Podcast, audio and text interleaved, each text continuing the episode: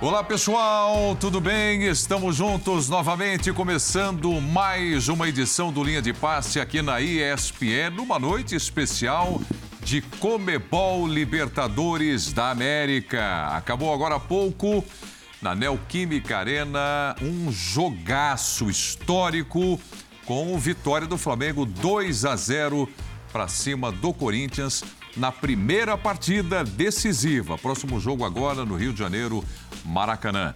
Você participa com a gente através do Twitter, a hashtag Linha de Passe. Aqui no estúdio, na bancada hoje, o Pedro Ivo Almeida, o Vitor Birner, Paulo Calçade e Jean Oddi.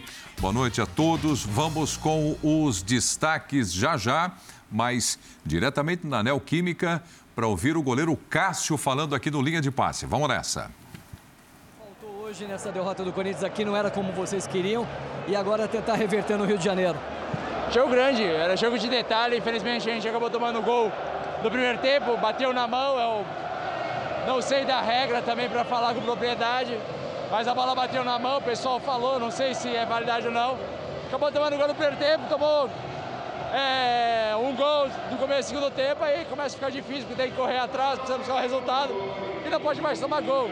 Infelizmente é um resultado que a gente não queria, é, creio que não faltou entrega e dedicação, mas é trabalhar, cara, baixar, continuar, baixar a cabeça, triste, mas amanhã é um novo dia, trabalhar e focar no primeiro jogo da, do brasileiro, depois sim pensar no segundo jogo. Obrigado. Aí o goleiro Cássio, olha, com relação ao gol do Flamengo, o gol do Arrascaeta, o primeiro gol que ele fala da arbitragem e tudo mais, evidentemente que é assunto também aqui no Linha de Passe. Pedro Ivo, seu destaque. Boa noite, tudo, tudo bem? Tudo bem, Preto. Boa noite, bom ter você de volta com a gente. Um abraço ao Vitor, Jean, Calçade, o fã de esporte em casa, o Pac daqui a pouco com a gente lá em Itaquera. O meu destaque, acho que é chovendo molhado dizer que a vaga do Flamengo está bem encaminhada, não está resolvida, mas está bem encaminhada pelo que são os times, pelo que é o confronto no Maracanã, o golaço do Arrascaeta, o golaço do Gabriel. Agora, o que me chamou a atenção é que o Flamengo não precisou ser genial, brilhante, fazer a melhor atuação da sua temporada para conseguir vantagem tão importante dentro de Itaquera. Isso diz muito também sobre o time do Corinthians e diz muito também porque eu acho que a missão do Corinthians é muito difícil no Rio de Janeiro. O Flamengo foi bem, foi bem no primeiro tempo, a partir dos vinte e cinco minutos, melhor ainda no segundo. Tem a genialidade de um Arrascaeta, tem a genialidade de uma finalização do Gabriel, mas nem precisou ser brilhante para construir uma vantagem de dois gols dentro da casa do Corinthians, algo que eu acho que muita gente nas prévias, no debate, naquele pré-jogo, talvez não cravasse com tanta facilidade, não seria o cenário mais provável, mas ótimo resultado do Flamengo, merecido. Esse é o lance que o Cássio se referiu, a bola no braço, enfim, nós vamos discutir já já. Vamos com os destaques aqui primeiro. Tudo bem, Birner? Tudo Boa bem, noite. Preto. Boa noite, bom ter Boa você noite. de volta também. Boa Obrigado. noite ao Pedro, ao Jean, professor Calçade, aos fãs e às fãs do esporte. Não tem muito como fugir de um destaque parecido com o que o Pedro fez. É... Acho que o Corinthians, hoje? Corinthians, por enquanto, sim. O Corinthians, ai, ai, coletivamente, ai. começa um jogo melhor que o Flamengo. É, depois a gente vai esmiuçar isso. O treinador, na minha opinião, Vitor Pereira, acerta na estratégia. E aí, quando o Corinthians perde um pouco de pegada, o Flamengo começa a jogar. Não joga o seu melhor futebol, faz o gol. Ali acabou. Ali só deu o Flamengo dali em diante, o Flamengo sobrou, o Flamengo fez o segundo gol, né? Muita qualidade, individualmente muito superior ao Corinthians. No segundo tempo, mesmo sem o Flamengo jogar o futebol no nível que mostrou, por exemplo, contra o Tolima, ou até contra o Atlético Mineiro, é, o Flamengo teve muita facilidade, muito controle de jogo, o treinador do Corinthians fez alterações arriscadas, porém era o que ele tinha. Vamos esmiuçar isso mais um pouquinho também ao longo do Linha de Passe. E eu acho que no final das contas, por tudo que os times criaram, o Flamengo poderia ter vencido por mais. É óbvio que colocou um pé e quatro dedos do outro na classificação, né? Tem que futebol, tem que tomar cuidado, mas obviamente é muito superior, jogando dentro de casa e etcétera. O Flamengo se transformou num favorito gigantesco à classificação, mas poderia ter vencido por uma diferença maior de gols. Jean e Calçade segura um pouquinho aí, porque o destaque agora com a Arrascaeta, o autor do primeiro gol do Flamengo na Neoquímica Arena. Vamos lá. Resultado dentro de São Paulo, diante do Corinthians e dando um passo para a classificação. Com certeza, é, noventa minutos já foram, a gente fez um grande jogo, conseguiu fazer os gols, que era importante, mas ainda tem noventa minutos que vão ser muito difíceis lá no Rio de Janeiro, a gente tem que se preparar muito bem para esse jogo também. A fase é boa, né? Ah, com certeza. É, o time está bem, está melhorando aos poucos. Com certeza a gente tem que, tem que continuar é, trabalhando isso, porque se vem um jogo muito difícil para nós também. Um passo foi dado. Um passo foi dado. Ah, com certeza, como falei, é, noventa minutos já foram, mas ainda tem a volta desse jogo que com certeza vai ser muito difícil lá também. Muito obrigado. Tem o jogo da volta, um resultado importantíssimo do Flamengo. E vai ter o Maracanã agora com sessenta e cinco mil espectadores acompanhando o jogo da volta. Jean, tudo bem? Tudo bem, Preto. Boa noite, bem-vindo de volta. Obrigado. Bem, é, boa noite aos companheiros também. Pois é, eu acho que assim ficou barato mesmo para o Corinthians, sobretudo pelo que foi o segundo tempo do jogo. É, mas ainda que tenha ficado barato, é muito improvável a gente conseguir imaginar o Corinthians ter capacidade de reverter esse resultado.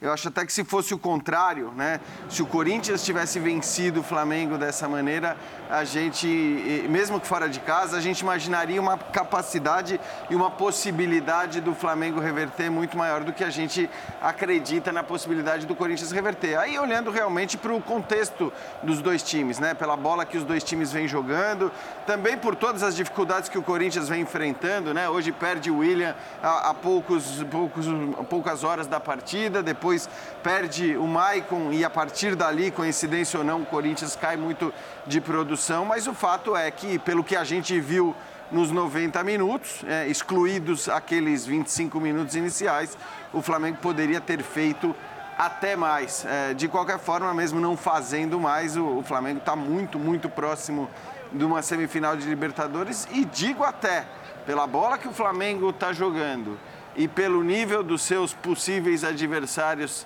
na semifinal, o Flamengo é muito favorito para chegar à decisão da Libertadores mais uma vez, né? Então é, é, é realmente algo que a gente pode afirmar, esse favoritismo. Dissemos ontem, favoritismo na Libertadores muitas vezes não significa nada. É Dissemos ontem que o Flamengo era favorito no confronto contra o Corinthians. E agora, acho que o favoritismo para chegar até mesmo a uma decisão da competição é, é indiscutível. Como o time vai lidar com esse favoritismo é outra história. Mas hoje fez de novo uma boa partida. Não foi brilhante ou espetacular como outras partidas recentes do time, mas fez de novo uma boa atuação. Bom, vamos voltar lá na Neoquímica Arena, mais uma celebridade falando, Davi Luiz. É, falar da, dessa, da, da consciência desse time do Flamengo, que realmente é, soube viver cada momento do jogo e, e no final controlando a partida, podia até ter conseguido um placar maior e o tamanho da vantagem que o Flamengo leva lá para o jogo do Maracanã. Acho que não está nada definido ainda, o time do Corinthians é um time muito capacitado, uma grande equipe, grandes jogadores, grande treinador. É, mas dá parabéns, dá parabéns à nossa equipe, nunca é fácil jogar aqui. Acho que, se eu não me engano, é a segunda derrota só do Corinthians aqui na...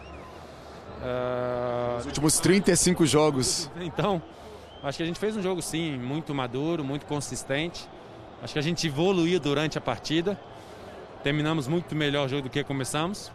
Mas é ter a humildade, pés no chão, saber que tem mais noventa minutos e trabalhar bastante se a gente quiser ir para a semifinal. Aí o Davi Luiz e a gente continua na Neoquímica, agora com o Gustavo Zupac trazendo um destaque aqui para o Linha de Passe. O Zupac vendo tudo de perto e sentindo aí a atmosfera desse grande clássico. Tudo bem, Zupac? Boa noite. Tudo bem, Preto? Boa noite a você, aos companheiros, aos fãs de esporte. Estava ouvindo atentamente os destaques é, dos amigos de bancada e, e a linha de, de análise do jogo é essa mesmo.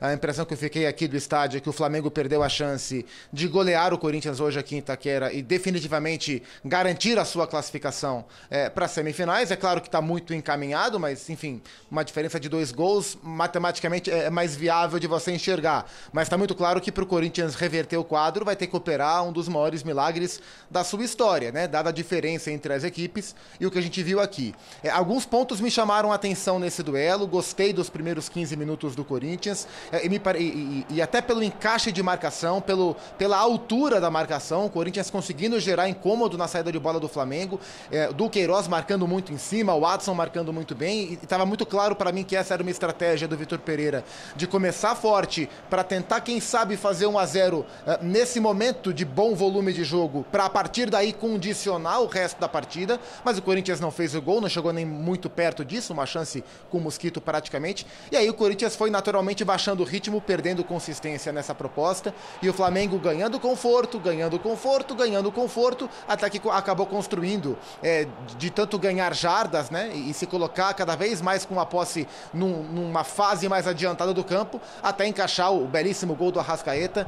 Aliás, chama a atenção a quantidade de golaços que o Corinthians vem sofrendo nos últimos jogos, todo mundo tem feito belíssimos gols contra o Corinthians, é, e no segundo tempo o que mais me chamou a atenção é a part... como a partir do segundo gol o Corinthians desmorona de tal maneira, então você vê a pegada, né, a aplicação da marcação, o encaixe da marcação do Corinthians nos primeiros vinte, trinta minutos de jogo, e você vê como a equipe sentiu a pancada do gol do Gabriel a partir daí e passou a assistir o Flamengo com a bola, né? É, me chamou muito a atenção como o Corinthians passou a marcar de longe, permissivamente, a partir do dois a zero. Parecem dois times absolutamente distintos, né? E aí, dentro dessa liberdade, o Flamengo, se tivesse apertado um pouco mais, fez um bom jogo, mas se tivesse apertado um pouco mais, saía daqui com quatro a zero e com pensamento já na semifinal. A liberdade que o Arrascaeta teve para jogar, tanto no primeiro tempo, né? Quando o Cantillo o observava de longe, quanto no segundo tempo, né, quando o Vitor Pereira, na minha visão, faz trocas ousadas demais, cedo demais, é, e aí o Arrascaeta ficou praticamente sem marcador. Eu poucas vezes na vida vi o Arrascaeta passear sem ninguém por perto como ele passeou no segundo tempo. E aí o Flamengo fez o que quis aqui, é, e destaco atuações individuais do Flamengo que me chamaram muito a atenção. O Davi Luiz, que a gente ouviu agora, uma atuação muito forte, Felipe Luiz muito bem, Rodinei e Everton Ribeiro. Para mim são os quatro jogadores que, que mais contribuíram nessa construção de uma vitória justa, do tamanho da diferença entre as duas equipes, e se tivesse apertado um pouquinho mais, saía com quatro a zero e com carimbo para a semifinal, Prieto. Legal, Zupac, a gente vai continuar conversando, é o Linha de Passe, analisando aqui o primeiro jogo desse confronto histórico entre Corinthians e Flamengo em São Paulo. A primeira partida, o Flamengo vence por dois a zero. Paulo Calçade, seu destaque também agora. Boa noite, Calçade. Olá, Prieto, companheiros, para você que nos acompanha aqui hoje. É... O jogo, às vezes, ele tem uma lógica terrível, brutal. E esse jogo teve, que era um pouco da lógica, acho que a gente concordava aqui no Linha de Passe, tem um time que é superior. E tem um outro time que você pergunta o que ele precisa fazer para vencer o adversário que tecnicamente é superior. É, primeiro, marcar muito bem, eliminar as principais jogadas do adversário e tentar jogar. E aí o Vitor Pereira escala dos nove jogos, as nove escalações que ele produziu até agora na Libertadores, essa é com o time mais jovem. Então era, era Piton, não era Fábio Santos, ele vinha com Bruno Mendes, ao lado do Balbuena, uma boa decisão. Os mais velhos, Fagner, Balbuena e Cássio. Era um time jovem porque precisava... Ele precisava do coração, da transpiração para deter o Flamengo. Até os vinte e cinco minutos, ele consegue mais ou menos fazer isso. Como? É, subindo a marcação, depois ela começa a baixar, baixar, baixar, mas ele marca a saída, marca os lados. A saída com o Rodinei não é tão fácil, com o Felipe Luiz também não. Você força o jogo por dentro. Por dentro tem um trio. E aí, qual é o comportamento de Everton e Arrascaeta? São os caras que precisavam se desvencilhar do jogo, da marcação, porque Gabigol e Pedro estavam ali enfiados na linha de quatro do Corinthians. Gabigol, quando saía, saía acompanhado, depois ficava para um problema para o meio de campo. Os zagueiros não ficavam quebrando a linha, deixando a linha ali, banguela. Então, sim, tudo isso tinha que ser muito ajustado para dar certo e empurrar o jogo zero a zero para o segundo tempo. Não deu. Porque num erro do Cantillo vai tirar uma bola, fica no pé da Arrascaeta e aí entra o quê? Aí entram as virtudes, que um tem e o outro não tem. É. A Arrascaeta não olhou para o gol, ele sabia onde ele estava. Sabia, quando você passar o lance outra vez, você vai ver se não prestou atenção. A gente estava junto, né? Ele faz assim, pá, hora ele olha para o gol quando a bola já está fazendo a curva. Aí é a virtude. A virtude que o Corinthians não conseguiu barrar e que o Flamengo tem. E foi um jogo para o Flamengo na boa. O Flamengo só colocou dentro de campo aquilo que o Dorival Júnior conseguiu recuperar. O Dorival conseguiu. O time do Paulo Souza era infrentável. O time do Dorival não é mais. É, o que me chamou a atenção hoje, eu não... esse jogo me lembrou uma outra partida sem o mesmo volume de intensidade, sem o mesmo placar. De um momento em diante, esse jogo lembrou a partida de volta do, do Flamengo contra o Grêmio. Porque o Corinthians ficou no córner, sem nenhuma capacidade, principalmente depois do segundo gol. Depois do primeiro gol, encostou no córner. Hum. Mas ainda podia, de algum jeito, tentar escapar do nocaute. No segundo gol, é, o Corinthians foi nocauteado. E aí, é, por isso que a gente fala aqui que podia ter sido mais. E vamos deixar claro, nocauteado porque o Flamengo foi muito superior. E o Calçade falou, não tem nem que discutir a parte técnica. É incomparável, né? O treinador do Corinthians fez uma estratégia que eu concordo completamente no começo. É, como o Zupac também disse na abertura que as mudanças foram ousadas, mas no final das contas eu não acho que foram precipitadas, eu acho que é o mata-mata, você tem que arriscar, e você tem que arriscar contra um time que está em constante ascensão. Constante ascensão não significa que o Flamengo vai jogar o próximo jogo melhor que esse, o outro melhor, o outro melhor, não. É um time que mantém já um nível de futebol dificílimo para os adversários, dificílimo, e que vai cada vez mais se tornar, a tendência é essa, uma equipe melhor com variações de jogo e outras questões. Porque o Corinthians vai para o córner e no segundo tempo o Flamengo não precisa acelerar o jogo, não precisa é, se tornar intenso como era com o Jorge Jesus, mas ele tem um controle enorme, ele não permite que o Corinthians sequer reaja. E ele vai chegando próximo à área, entrando na área com muita facilidade, com um pouco mais de capricho nas finalizações. Teria feito três, quatro, cinco gols, poderia ter repetido o placar daquele jogo contra o Grêmio. Então, a questão foi só da finalização, um pouco porque aquela equipe do Flamengo, do Jorge Jesus, era uma equipe já construída, pronta, que podia melhorar uma coisa, mas era uma equipe pronta. Essa ainda não está. E eu vou repetir isso todas as vezes, como disse, desde o momento em que o Flamengo começou a jogar muito com o Dorival. Essa equipe pode, e eu acho que vai evoluir ainda bastante, inclusive com outros sistemas de jogo, né? Eu acho que o gol do Gabigol, ele é um gol muito importante, porque o Gabigol vinha jogando muito bem, mas não vinha finalizando bem. Quando você faz um gol como esse, eu acredito, se eu tivesse que apostar... Lógico, futebol, às vezes, desmentezinho, mas se tivesse que apostar, vai começar a fazer gols novamente, quando tiver chances, como fazia antes, ou quase como fazia antes. Então, eu acho que esse é um jogo de redenção para o Flamengo, porque eliminar o Atlético foi extremamente importante, extremamente importante, porque o time estava lá embaixo, emocionalmente, moralmente. Ganhar do Tolima antes também foi extremamente importante. O Tolima é competitivo, era um jogo perigoso, e eu vou continuar repetindo isso, porém... é o Tolima. Quando você vai a Itaquera, não importa se não é o melhor Corinthians, não importa se o Corinthians tem, não tem os melhores jogadores e ganha dessa maneira, você faz um jogo que você escreve na história e fala assim, opa, cheguei. E cheguei aqui muito grande. Para não dizerem, porque algumas pessoas podem pegar no meu pé, foi exatamente o que eu disse do Corinthians quando eliminou o Boca na Bombonera, Corinthians totalmente esfacelado. Não importa que o Boca não é o melhor Boca, não importa que o Boca não está na sua melhor versão, é uma derrota, uma vitória contra o Boca, uma eliminação do Boca na Bombonera com empate e nos pênaltis. Hoje o Flamengo ganhou por dois, com, com cara de que podia ter feito quatro ou cinco em Itaquera. Isso entra para a história e coloca o Flamengo muito perto da classificação. Eu acho que esse jogo vai ter um peso muito positivo para um elenco que gosta de ganhar, na recuperação total da autoestima, no crescimento de alguns jogadores do Gabigol e etcétera. É... Eu acho o Flamengo, digamos assim... O Jean falava sobre a chance de Flamengo ser finalista da Copa Libertadores. Mais uma vez, repito, futebol prega peças, mas eu acho que o Flamengo, se ele tinha aberto uma estrada de três vias para chegar a duas vias, agora ela tem seis. Está escancarada. É, olha, o Dorival Júnior e o Arrascaeta já se preparam para conversar com a imprensa, para responder as perguntas depois dessa primeira partida e a vitória por dois a zero. Vamos ver se pisca uma imagem de lá, para a gente saber se já começaram a responder. Já começaram? Então, vamos lá. Dorival Júnior e Arrascaeta aqui do Linha de Passe ao vivo. Boa noite, Pedro Torre, E S P N. É, muita gente apontou aquela vitória de sete a um sobre o Tolima no Maracanã como uma, uma melhor atuação sob seu comando e tudo mais, talvez pelo pra, placar, perdão, muito expressivo. Mas vencer o Corinthians da maneira que o Flamengo venceu hoje, com tanta propriedade, é, atuação tão segura, talvez indique para você, não sei, o, o grau de maturidade que essa equipe já atingiu sob seu comando? Ah, eu, eu acho que nós temos que ter a consciência de que fizemos, sim, uma grande partida. Acho que agora foi. Oi. Eu acho que nós temos que ter a consciência que fizemos, sim, uma grande partida. Foi uma partida importante, uma partida madura. Eu acho que dentro daquilo que nós treinamos é, e que nós exigimos, a, a equipe respondeu em todos os sentidos.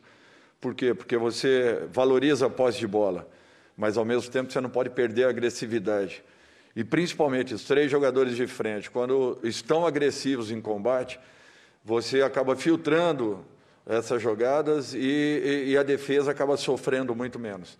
Eu acho que isso tudo é fruto do trabalho e da dedicação que está existindo, do comprometimento de cada um que entre em, em continuar desenvolvendo e executando a função de quem... de quem estava. Eu acho que esse é um ponto importantíssimo. A equipe encontrou realmente uma maneira de jogar e que se sente bem, se sente confortável.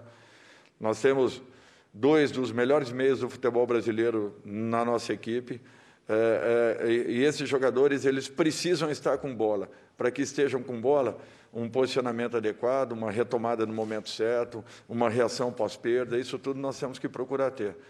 E mesmo com uma equipe como a do, a do Corinthians, que é uma equipe muito difícil de ser batida, principalmente aqui dentro, eu acho que nós tivemos uma atuação, sim, madura, mas apenas uma atuação. Esse torneio ainda tem mais noventa minutos, um jogo que ele é, continua sendo perigoso e teremos que ter muito cuidado no jogo de volta dentro da nossa casa. Monique Danello, T N T Esportes. Na mesma linha da pergunta do Pedro, mas agora para o Arrascaeta, É, Arrascaeta, em determinado momento dessa temporada, o Flamengo era muito criticado por não conseguir vencer adversários da Série A ou adversários que brigassem com o Flamengo é, ali pelas primeiras posições ou pelas principais taças. E o Flamengo vem de vitórias muito contundentes, como foi com o Atlético na Copa do Brasil e agora hoje com o Corinthians. Eu queria que você falasse sobre esse processo de retomada. Tem uma espinha dorsal de jogadores que já se conheciam, peças novas que chegaram. É, o que, que foi fundamental para o time retomar essa confiança e apresentar atuações como a de hoje aqui? Sim, como você falou, a gente vem é, numa evolução muito boa. É, trabalho do, do treinador, a gente entendeu muito rápido o que ele quis. É, cada treinador tem sua forma de jogar. A gente, eh, quando esteve com com Paulo, eh, não fizemos as coisas eh, talvez como ele queria ou não deu certo, mas acontece no futebol, acontece em muitas equipes. E mais importante é isso, eh, a gente nunca eh, desacreditou da, da força da nossa equipe e fundamental eh, foi todos os caras entender muito rápido o que o treinador, eh, o grupo deles, trouxe a ideia nova e a gente está hoje colhendo os frutos do dia a dia. Dorival, é, o Flamengo venceu com uma autoridade tão grande que a gente termina o jogo é, pensando que vai ser muito, muito, muito difícil o Corinthians ter qualquer chance de reverter o placar no Maracanã. Como é o trabalho do treinador numa semana como essa, que você abre uma vantagem muito grande e passa uma impressão para todos que a classificação está garantida, sendo que ela ainda não está garantida? Para quem está no meio do futebol, vocês sabem muito bem aqui. Cada partida tem uma história. Cada momento você tem que se responsabilizar ainda mais por aquilo que já foi alcançado. Não adianta é, acharem que já esteja definido. Nós, internamente, trabalhamos com essa perspectiva, porque ela não é verdadeira, ela não é correta. Nós estaremos enfrentando uma equipe que é vice, vice-líder do Campeonato Brasileiro, uma equipe que é, é muito difícil de ser batida, uma equipe que tem muitas qualidades, uma equipe perigosa, uma equipe que ela é guerreira, e futebol prega peças. Então, nós temos que tomar muito cuidado, muito cuidado, muita atenção, uma determinação ainda maior e uma preparação mais do que necessária para um jogo complicadíssimo na semana que vem. Não tem nada decidido, não. É, nós não podemos trabalhar dessa forma. E nós temos que ter a consciência que, se bobearmos, nós corremos um risco muito grande. Agora, é natural que o que a equipe jogou, todos já dirão, ah, está resolvida a situação. Mas nós sabemos que não é assim. Nós que estamos nesse meio, nós sabemos que o céu e o inferno no futebol tem só um palmo de distância, não mais que isso. Dorival, boa noite aqui no meio, Raíssa Simplício da Gol. É, quando você chegou nos primeiros jogos, né, é, você falava muito sobre o momento da equipe, que era um momento de resgatar a confiança, de entender o que estava acontecendo, que os resultados não vinham, o desempenho era ruim. Hoje o Flamengo vem numa crescente muito boa, né? É, muitas vitórias seguidas, grandes atuações como essa aqui na, na Arena Corinthians. É, o momento é outro. Hoje, Dorival, o Flamengo, a gente pode dizer que briga, pelo, briga forte pelos três títulos que disputa ainda nessa temporada? Olha, eu acho que o momento está começando a se consolidar. Ele ainda não é outro. Vai depender muito da nossa postura, da nossa reação daqui para frente. É, o que o Arrascaeta falou é uma coisa interessante e importante. Se não acreditam naquilo que está sendo passado e desenvolvido pelo treinador, você acaba ficando no meio do caminho.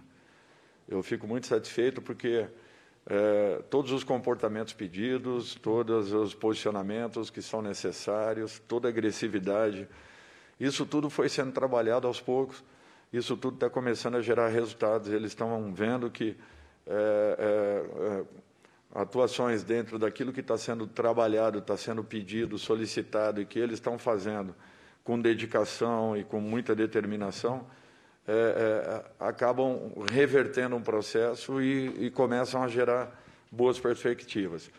Nós temos um Campeonato Brasileiro de recuperação. Nós estávamos na décima terceira ou quarta posição, não me lembro bem, e, e estamos começando a buscar alguma coisa melhor. Na, nos dois campeonatos seguintes, nós é, é, temos reais chances, naturalmente, mas nós temos que ter a consciência que serão jogos muito complicados, com o Atlético lá fora e com o Corinthians semana que vem, dentro da nossa casa. Todo cuidado é pouco, tudo em aberto, disputas aí com certeza muito, muito francas. Agora, são grandes equipes que se respeitam, que sabem do potencial e da capacidade, da capacidade de cada uma, e eu não tenho dúvidas que teremos novamente aí dois grandes jogos que definirão a equipe que passará às fases seguintes. Aqui, boa noite, senhores. Uh, Arrascaeta, por que vocês compraram a ideia do Dorival? E, Dorival, como fazer, o que você fez para esses caras comprarem a sua ideia?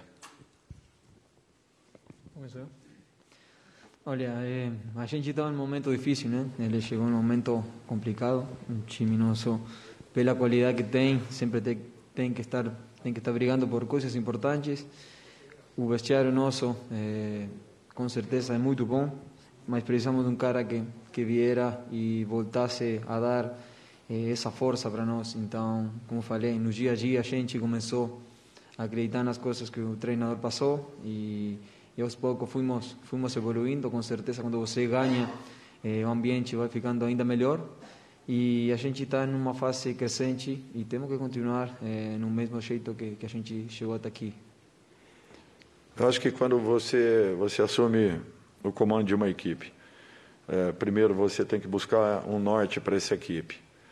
É, isso que eu falo, eu, eu sempre eu quero tirar aqui, é, nada do que eu fale, eu, eu, eu, eu vá fazer uma comparação em relação ao trabalho anterior. Eu quero deixar bem claro isso, porque tudo que você de repente fale aqui, é, é, farão uma abordagem em relação ao trabalho anterior. Não, eu respeito todo o trabalho, toda a condição, toda a situação que é apresentada. Quando você assume um clube, você tem consciência daquilo que está assumindo, do momento que a equipe esteja vivendo, daquilo que você tem a necessidade de fazer. Então, eu respeito muito aquele, aqueles que aqui estavam e, e nada é de uma maneira comparativa. Você tem uma ideia, você tem um norte, você dá esse norte aos jogadores, você mostra isso é, é, em vídeos, em, em mensagens, em em movimentos e, ao mesmo tempo, você trabalha isso no campo, no dia a dia. Esse é o trabalho tático, o trabalho do dia a dia.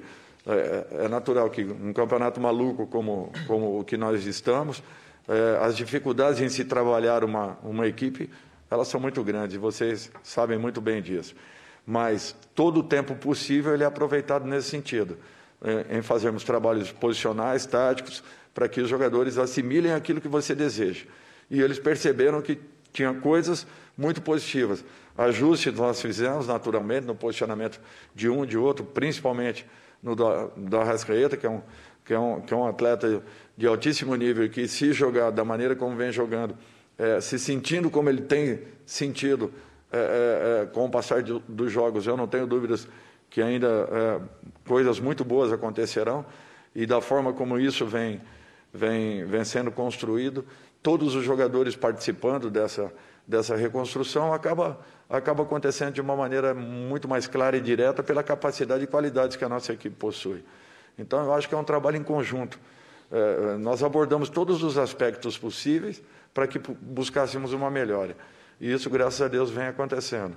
Eles vêm acreditando, as coisas vão se abrindo e, e de repente, voltemos a ter aí é, é, atuações como as que nós estamos apresentando. Espero que mantenhamos tudo isso, porque a essência do futebol é, é um futebol bem jogado, é um futebol competitivo, é um futebol agressivo, como tem acontecido com o Flamengo, que, independente de quem vá a campo, tem mantido a, a mesma postura, a mesma determinação e a mesma busca por, por grandes resultados. Dorival, boa noite aqui atrás. É, queria que você falasse um pouquinho dessa entrada gradativa que você tem promovido do Vidal. É, o que, que você está pensando para ele, esse essa posicionamento que você colocou ele nesses dois últimos jogos, é esse posicionamento que você, que você pretende é, nessa entrada dele no time? Olha, é um jogador que pode jogar tanto como um cinco, né, é, um volante, assim como também a função que ele jogou praticamente a carreira dele toda, né, como um segundo homem, que tanto pode ser pelo lado direito quanto pelo lado esquerdo. É um jogador que tem um ótimo passe, uma mobilidade, movimentação constante, frequente, está sempre participando da maioria das ações, e isso tem sido importante, porque a qualidade do passe dele é muito boa e acaba, que, é, acaba qualificando a nossa iniciação, a nossa, mesmo a nossa transição, porque as ligações, quando chegam no pé dele, sempre É, saem ou fluem de uma maneira muito clara, muito nítida e, e limpa, é, dando uma dinâmica ainda maior a uma equipe que já é rápida por natureza. Última pergunta aqui. Boa noite, Dorival. Luciana Zogarbi, Rádio Roquete Pinto. Ainda em cima dessa questão do, da entrada do Vidal, você hoje optou pela, pela saída do João Gomes, muito por conta do posicionamento. O Thiago Maia já, já estava amarelado, apesar disso. Queria saber de você como você vê a possibilidade de jogar com o João Gomes também, junto com o Vidal. É uma possibilidade real, ela, ela existe. O João, em muitos momentos, jogou também como volante, tendo um segundo homem ao seu lado. Já foi o Everton, já foi o, o Vitor. Não vejo problemas nenhum. Tudo é uma questão de momento. Eu só senti que o João é, é, é, deu, uma, deu uma, uma, uma sufocada naquele instante, por, por estar fazendo uma função ali importante. O Vidal entrou, assentou um pouco mais a equipe. O Thiago, mesmo com o cartão, vinha mantendo um posicionamento tranquilo, equilibrado, não vinha necessitando de muitas disputas, e com isso, então, não, não tivemos a necessidade de alterar um jogador que vinha muito bem posicionado, que estava muito bem postado em campo e que estava dando uma segurança ainda maior. Por isso a alteração, mas isso não quer dizer que não, não tenham condições de estarem juntos em qualquer momento. Obrigado, Arrascaeta, Dorival, boa noite. Arrascaeta e Dorival Júnior falando aqui no Linha de Passe. Olha, me chamou a atenção uh, o que disse o Arrascaeta com relação ao trabalho do Dorival. Ele atribuiu ao Dorival Júnior um grande sucesso desse time do Flamengo, Calçade, Jean, Pedro, Birner. Chegou, inclusive, a citar o nome do técnico Paulo Souza. Falou, ah, talvez o Paulo Souza, ele explicou e a gente não entendeu. E com o Dorival as coisas estão dando certo. E aí, Calçade, até jogo para você, acrescentando uma coisa que eu estou vendo aqui. O Dorival praticamente não mexeu no time. Ele, ele, ele colocou o Vidal, é, só quatro substituições, e as outras três, no final, quarenta e três e quarenta e quatro minutos, as entradas do Vitor Hugo, o Lázaro e o Cebolinha. Quatro, né? Foram quatro alterações. Quatro, quatro no total. Três Fez depois quatro. Dos oitenta, oitenta e oito e tal. É, é, aos só... setenta e três ele colocou o Vidal, Vidal no segundo tempo. Foi a primeira alteração. Primeiro. E depois as três é no finalzinho. Porque estava funcionando, ele é. sentiu segurança na equipe. Eu acho que o Flamengo hoje transmitiu segurança para o treinador e para os jogadores. E para o torcedor, evidentemente. Que é, está funcionando, está bom, não, e vai. E o Vidal é um cara que acabou de chegar. Eu acho importante também ter o Vidal em alguns momentos dentro de campo. Acredito que o Vidal vai conseguir ganhar essa vaga de titular, mas ali pesa também, naquele momento, uma experiência, um cara que já disputou e ganhou muita coisa. É, e é muito importante para o time do Flamengo. Mas foi um jogo de muita segurança. Claro, o Dorival, ele não pode... E ele está certíssimo. É, eu, eu, eu entendo quando eles dizem, olha, não não está resolvido ainda. Nenhum treinador pode sentar ali e falar, gente, só esqueço que já era, né? Imagina. Tá. Você acha que alguém, algum louco vai fazer isso? Não, não vai isso. fazer. Nenhum treinador pode fazer. Até porque, é, é o que ele disse, o jogo, o jogo que não foi jogado ainda, eu acho que você tem que tomar alguns cuidados. Tem que jogar. Ah, quer, é, quer dizer que então, o é, Corinthians tem chance? Não vejo nenhuma condição. Se o Corinthians sair classificado do Maracanã, vai ser uma das maiores tragédias da história do Flamengo. O Corinthians e, não tem chance. E, e, um, e um ato de heroísmo do Corinthians. Por quê? De onde você tira futebol do Corinthians hoje para enfrentar o Flamengo do Dorival, recuperado? Porque aí você vai. Eu vou pegar quatro jogadores do Corinthians, quatro do Flamengo. É, Du Queiroz ou Maicon. Vamos ficar com o Du Queiroz, que é o que está em melhor momento. E, e não saiu contundido. Du Queiroz, Adson, Yuri, Mosquito. Aí você tem Arrascaeta, Everton Ribeiro, Gabigol e Pedro. Você entendeu o peso da diferença? Esse time bem, leve, tranquilo, sorrindo, é difícil. Então... E o que o Dorival fez? Ele fez o inverso. Paulo Sousa veio com uma ideia e tentou adaptá-los. O Dorival, com a experiência que tem, com um período curto, para chegar e dar resultado, ele olhou para o elenco e falou o seguinte, como eu encaixo este com aquele e deixo todo mundo feliz? Ele encontrou o jeito. Pronto. E, e você olha para a escalação, você, você olha para a escalação dele, qual é o reforço que tem na escalação dele no jogo de hoje? Desses que chegaram agora? Nenhum. Não tem, não é que o time mudou a partir do Cebolinha, o time mudou a partir do Vidal. O time tem... João Gomes, Thiago Maia, Everton Ribeiro, que ele fez. Pedro, Gabigol, Arrascaeta, estavam todos lá. Então, tem é. mérito. O Everton voltou a jogar bem. Voltou numa o Léo Pereira parece função. que está com mais confiança também. Né? É, a gente tem um Flamengo que vinha jogando muito bem. Quer dizer, então, não é, uma, não é uma novidade, não foi uma surpresa a atuação. O favoritismo do Flamengo sempre existiu. A questão é, o que o Corinthians podia fazer? Essa era a pergunta. E a gente até se perguntava ontem como o Corinthians ia agir nesse jogo, como ia se comportar num jogo contra um Flamengo muito superior tecnicamente. Eu até acho que, assim, aquilo que o Corinthians fez por vinte minutos era o que ele podia fazer. E por isso eu concordo muito com o Zupac em relação a talvez uma precipitação das alterações do Vitor Pereira no intervalo, olhando para o outro lado, porque não seria uma precipitação se do outro lado não tivesse o Flamengo com os jogadores que tinha.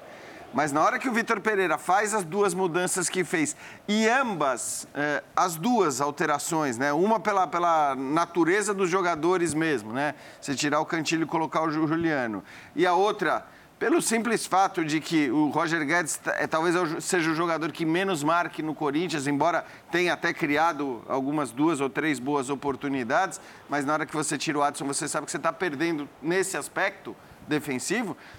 Era meio evidente que essa fragilidade defensiva poderia acabar comprometendo muito. De, deixa eu só lembrar, é, desculpa te interromper, mas é importante neste momento, que o Vitor Pereira deve chegar daqui a pouco para explicar exatamente explicar. E você é, continua a sua análise. Eu acho até que a explicação vai ser aquilo mais ou menos que o Birner falou, ah, precisa arriscar, matar, mata, tá perdendo em casa, vai ser difícil reverter fora, mas eu acho que dada as diferenças de contexto dos dois times, dada a diferença de qualidade técnica dos dois times, foi cedo demais, até porque aos vinte minutos a gente tinha até ali um jogo muito parelho, que foi desequilibrado pela qualidade técnica, por um jogador brilhante chamado Arrascaeta e depois aí, como o Calçade disse, né, da, da leveza do Flamengo. Esse Flamengo leve, à vontade, tranquilo para jogar, na hora que ele está assim, como foi no segundo tempo, a facilidade, o jogo flui com muita a facilidade. Então, e a contusão do Maicon, porque, o, o... como eu disse, coincidência ou não, foi ali também que o, que o Corinthians acabou não conseguindo mais encaixar a marcação. Diga, Zupac. Não, e, e vocês falavam sobre a, a, a demora, né? Ou a... Como o Dorival não tratou as alterações como algo importante para o jogo de hoje, eu acho que isso passa muito pela maneira que o Flamengo conseguiu, com toda a sua tranquilidade, controlar o ritmo do segundo tempo, né? Porque o Flamengo foi tão dono do segundo tempo, o primeiro foi um primeiro tempo disputado, é, com poucas chances e um primeiro tempo disputado. O Flamengo foi tão dono do segundo tempo, se impôs tanto aqui em Itaquera, como raramente a gente vê algum time se impor, que o próprio Flamengo não precisou correr tanto com a bola, né? Conseguiu, em alguns momentos, até descansar com a bola, trocando passes, aproveitando todo o espaço que o Corinthians deu para um time qualificado como é o Flamengo, e acho que até administrou a parte física em alguns momentos do jogo, sem precisar trocar as peças. E o Arrascaeta falou em confiança, né, sobre esse começo de trabalho do Dorival, e o próprio Dorival, quando chegou, falou, né, que a primeira missão dele era devolver a confiança para o grupo. Era um grupo muito inseguro por vários motivos, uh, e pela maneira que se relacionou com a, com a comissão anterior. Uh, e eu acho bem interessante como, de maneira gradativa, o Dorival conseguiu, ou vem conseguindo, colocar elementos nesse ótimo trabalho que faz, né? Então, primeiro ele resta- tenta restabelecer a confiança, e, e aí depois da, da segunda derrota para o Galo, né, a da Copa do Brasil, ele fala, olha, encontramos um caminho e vamos tentar seguir o caminho, uh, e aí ele começa a arrumar o meio-campo a partir daí. Depois do sete a um sobre o Tolima, ele encontra essa formação do Losango e com a dupla de ataque, que dá super certo, mais um estágio, e o time vai avançando. E hoje, se a gente olha para todos os setores do time do Flamengo, há uma evolução clara, né? Então a dupla de zaga, que era um grande problema em outros momentos, ele achou uma improvável dupla Davi e Léo Pereira. Essa nunca foi cotada, especialmente pelo Léo Pereira, como a principal dupla. Ele encontra um Rodinei, que embora tenha seus momentos de lapsos defensivos, ofensivamente cresce nas mãos do Dorival, faz uma boa temporada. E hoje aqui, jogada do segundo gol foi espetacular do Rodinei. O meio-campo com o Losango é a grande atração do time do Flamengo, é o grande elo de transformação dessa equipe, pelo formato que é pouco utilizado atualmente e pelo encaixe dessas peças de maneira brilhante. E lá na frente, uma dupla que todo mundo queria ver e que enfim aconteceu e que vem desequilibrando jogos. E hoje, mais uma vez, eles ajudaram. O Pedro não foi brilhante, mas fez parede muito interessantes na preparação, e o Gabriel fez um belíssimo gol e também tentou se movimentar. Então, a maneira gradativa que o Dorival foi trazendo elementos para a construção do seu trabalho, eu acho isso muito interessante, muito rápido, muito consciente. E acho que hoje aqui a gente viu um pouco de tudo, né? Como o Flamengo soube, inclusive, ser muito paciente para entender o momento em que não era melhor no jogo, o começo, e entender que pouco a pouco conseguiria colocar a sua superioridade, que é muito grande em relação ao Corinthians e que ficou escancarada, sobretudo no segundo tempo. Esse desenho que o, que o Zupac faz de, de ter paciência e ser soberano no segundo tempo, porque o desenho foi esse, né? O Flamengo tem paciência até os vinte e cinco, tem o gol da genialidade do Arrascaeta, termina o primeiro tempo melhor, e depois ele se impõe para ser então soberano. A gente falava que poderia ter sido três, quatro, talvez até cinco, como disse o Birner. Se fosse um cenário dessa soberania no primeiro tempo, eu vou acompanhar o Jean e o, e o Zupa. Se fosse esse cenário de soberania no primeiro tempo, o Corinthians não viu a cor da bola, eu entenderia as mudanças de segundo tempo. Ó, a coisa aqui está arrasada, eu preciso ousar, eu preciso mudar, eu preciso trocar tudo de ideia. Eu não entendi porque não foi um primeiro tempo de terra arrasada do Corinthians. Os vinte e cinco primeiros minutos do Corinthians, a gente conversava, a gente estava assistindo o jogo ali embaixo. É muito interessante como o Vitor trava ele esse começou Flamengo, meio o jogo, esse né? Flamengo do Losango, esse Flamengo do Everton Ribeiro. E quando ele toma o gol, ele tenta fazer algo que o primeiro tempo tirou dele, que é jogar. Exatamente. Ele, ele, ele uma ele bola uma... do, do Gustavo, o Santos defendeu hum. no começo, mas não, eu imagino o seguinte, agora eu preciso jogar, tá legal. A tal trava funcionou ah. mais ou menos, então, mas, mas, tomou o gol. Ele viu? E agora? Eu, eu jogar, mantenho, Calçade, no eu começo... mantenho ou eu jogo? Claro que você pensar, pô, eu vou... Olha o que ele fez, pegou o Yuri Alberto...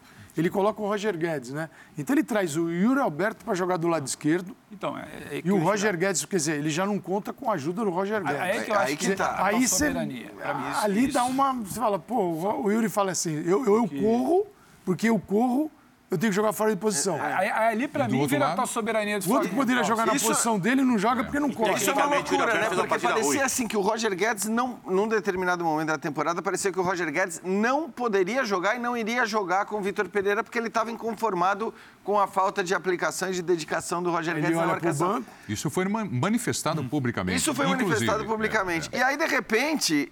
ele não só passa a jogar constantemente o tempo todo, como passa a mudar um jogador. E é preciso dizer também que o Yuri Alberto não estava bem.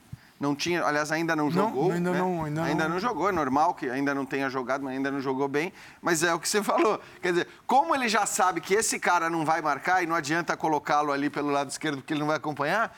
ele muda e coloca o centroavante ali pelo lado Roger, esquerdo e fala... O Roger esse, Guedes esse, fica mais. Esse desenho para mim... Esse desenho para mim... explicita, fica muito claro pra gente como a coisa estava degringolada. Porque o primeiro tempo, o Vitor tem um negócio, por exemplo, todo mundo que a gente viu travar o Flamengo até aqui, em algum momento, por um tempo, por alguns minutos, era aquela coisa de se fechar lá atrás e tentar complicar um jogo pelo meio, então não tinha as pontas, era um ilusão. O Vitor não, o Vitor deixa, a bola muitas vezes fica ali, Davi pro Léo, Léo pro Davi, ele tira o passe do João Gomes, ele tira o passe do Everton Ribeiro, ele tira o passe do Thiago Maia, o Flamengo tem que começar... alçar a bola na frente, isso é interessante. Então, assim, eu não achava que estava tudo tão desarrumado para ele mudar radicalmente. Ele ah, muda não, radicalmente no segundo tempo. Ele desarrumou tempo. tudo, eu... foi o Arrascaeta. É, então... Não, então, sim, mas, mas, o que, mas o que eu acho é que, tipo assim, esse, esse um a zero para mim, ah. só, eu vou te passar só um segundo, esse um a zero para mim, não precisava talvez causar uhum. esse, esse, puta, preciso rever tudo, e aí, e aí causa. Ele perde as peças que estavam voltando, ele tem um corredor lateral esquerdo ali com o Juliano e com... e com o Yuri, não é exatamente a do Yuri, recompor pela esquerda, não é a do Juliano ser o cara que vai chegar mais, aí caminho livre para o Rodinei, mérito do Flamengo, como foi mérito do Arrascaeta. Então, eu acho que a mexida ali não é que perdeu por conta da mexida do Vitor Pereira, só que eu acho que teve uma, uma dose extra ali do vou mudar a formatação toda de algo que poderia dar certo. Não deu no final do primeiro tempo, a meu ver, pelo gol do Arrascaeta. Deu uma, deu uma balançada naquele Corinthians, mas ele poderia em algum momento encaixar sem me ter... Você tá dizendo, era melhor tanto... seguir naquela toada porque você, não, prejuízo... você partir para cima pra, do... Para mim, pra mim talvez, porque o prejuízo no segundo tempo ficou muito grande, é, não só é. pelo gol do Arrascaeta, claro, mas pelas mexidas, claro, claro. pelos pa... Como é que você é abre um corredor direito para o Flamengo? Cara, assim... Como é que você abre um corredor direito para o Flamengo sabendo que o Flamengo faz por ali há muitos jogos? Então, ali eu achei que acabou rompendo você demais. Você desistiu do jogo? Desistir do jogo, não. Não, porque... Não. Então, eu, eu acho que essa é a questão. Pelo no, contrário. Nós, nós você tamo... mantém o seu Ué? plano inicial que deu certo e você tenta encaixar jogar novamente. Jogar é só você atacar, Birner. Aí você está... Tá a partir do momento que você está perdendo o jogo, não, jogando tem... dentro de casa, no mata-mata... Um tempo de quatro. Você tem três tempos Exatamente, pra jogar você tinha ainda. três ainda. Você precisa reverter o momento psicológico do jogo. E para mim era muito claro que o Flamengo, depois dos vinte e cinco minutos, foi crescendo, crescendo, crescendo, crescendo. Tinha alternativa, inclusive... Flamengo em crescimento, é, você dá campo? É, é, é, é o... Não, crescendo, o volume de jogo do Flamengo então, crescendo. Então, o Flamengo em crescimento... Você dá aquele campo eu, eu, eu, inclusive, eu, inclusive, no lugar do Dorival, teria mexido antes, tá? Sei. Eu não concordo não, com bem. vocês, tá? Mas essa é outra questão. É, acho que dava para ter criado um jogo mais desconfortável ainda para o Corinthians, jogando um pouquinho mais pelos lados, teria colocado o Cebolinha, teria adiantado o Everton pela direita, teria puxado o Vidal para jogar pelo meio como segundo volante ainda ali. Ainda no primeiro tempo? Não, não no segundo tempo. Segundo no segundo tempo. No segundo tempo o Flamengo estava dando um banho, Birner. O Flamengo estava criando chance atrás de chance. É, então, o Flamengo falhou no último... Você no vai, último... Se, se de certa forma o que você está propondo é desarrumar o que está dando certo para ver se melhora. Não, é melhorar o que está dando certo. Não, é... É... não, não mas é... essa não é uma certeza. É... Essa não é uma certeza. É... É... Com, do... Com dois jogadores então, que ainda também, eu também não chegaram então, ontem. Então, mas quando você tem um time combo... Vou, vou, vou, vou, vou pegar o que vocês falaram aqui.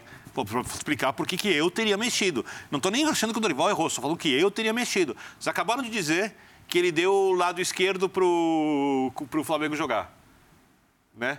Eu estou querendo usar mais os dois lados do Flamengo, já que o Corinthians está saindo, os lados estão completamente escancarados, principalmente o lado esquerdo, porque o Yuri Alberto, tecnicamente... Até quando jogou como centroavante, fez uma partida ruim, ruim, errando alguns passes tolos e tal, muito abaixo do que ele pode jogar, e eu acho que ele vai jogar num nível muito mais alto. Aí você puxa ele, sacrifica é, o que ele pode eventualmente apresentar para facilitar para o Róger Guedes. Mas, ao mesmo tempo, você não vai ter o contra-ataque, porque você não está jogando fechado atrás. Então, o Róger Guedes batendo de costas contra o adversário. A movimentação não está treinado para ter movimentação, para usar um jogador que nem o Róger Guedes, que sai, encaixa, tabela, triangula, etcétera. O Flamengo enfrenta uma equipe assim. O que o Flamengo faz? O Flamengo usa o que o Corinthians abriu. eu acho que abriu muito o lado esquerdo e eu teria usado mais o lado esquerdo para atacar e teria feito alterações para isso. Acho que se o Flamengo mexesse, não ia Mas se o, tornar o nem um pouco mais vulnerável. O lado esquerdo do Corinthians é o lado direito Exato, do Flamengo. Exatamente. Ali era o lado direito do Flamengo é o lado que tem mais soluções. Ali, é isso? Ele Oi? tem. Você ia pôr o Cebolinha do lado direito? Não, jogaria o Everton Ribeiro ali, jogaria com o Cebolinha ali, não, jogaria com o Vidal e encostando mas, mais daquele mas, lado. Mas assim, no desenho do meio de campo do Flamengo, o Everton Ribeiro não é um jogador estático. O lado direito é ocupado por três jogadores. Eu sei.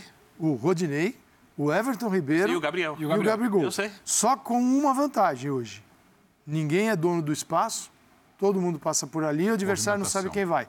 Se, quando você fixa o Everton Ribeiro, é voltar o Everton Ribeiro que estava jogando mal, que jogava dessa forma. Ah, mas agora o Everton Ribeiro com, Certeza. com o interior dele agora... Mas para fazer que tá, o quê? O jogada de... Mas onde... Num espaço vazio? Qual era o melhor momento do Everton Ribeiro com outros treinadores, todos?